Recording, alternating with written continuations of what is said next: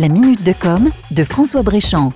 Le dernier mondial de l'automobile à Paris, bien que délaissé par de nombreux constructeurs pour des raisons économiques, reste un lieu qui a toujours permis de saisir les grandes tendances d'évolution du secteur. Déjà, le nom du salon a changé cette année. Ce n'est plus le mondial de l'automobile, c'est devenu le mondial de la mobilité. Un signe avant-coureur des profonds changements qui opèrent dans un secteur qui aura longtemps été le fer de lance de l'innovation industrielle en France. Mais ça, c'était avant. Avant que la révolution digitale ne bouleverse totalement les choses. Alors concrètement, que peut-on retenir de ce mondial au niveau de la mobilité? Première tendance lourde concernant l'évolution des motorisations, c'est l'hybride qui deviendra dans un avenir proche la motorisation cœur de gamme pour une majorité de grandes marques. Exit le diesel, une étape avant le tout électrique qui demande un développement des infrastructures de recharge pour pouvoir pallier à l'autonomie limitée des batteries dans les véhicules. Deuxième tendance, la connectivité des véhicules entre eux et avec leur environnement routier. Elle sera rendue possible avec l'avènement imminent de la 5G. Cela va décupler leurs fonctionnalités et améliorer fortement la sécurité sur les routes. Troisième tendance, les véhicules autonomes électriques connectés, qui vont peu à peu cohabiter avec les véhicules à conducteur. Et là, c'est le constructeur français Renault qui a donné sa vision des choses avec trois concepts. Le robot véhicule Esgo,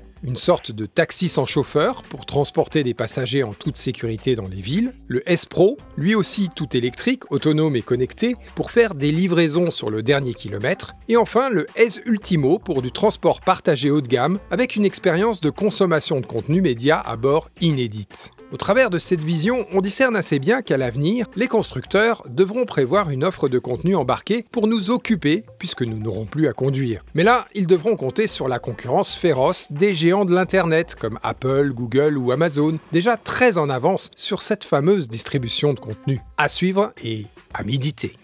C'était la minute de com de François Bréchamp. Retrouvez la minute de com de François Brichand en podcast sur martinique.lapremière.fr.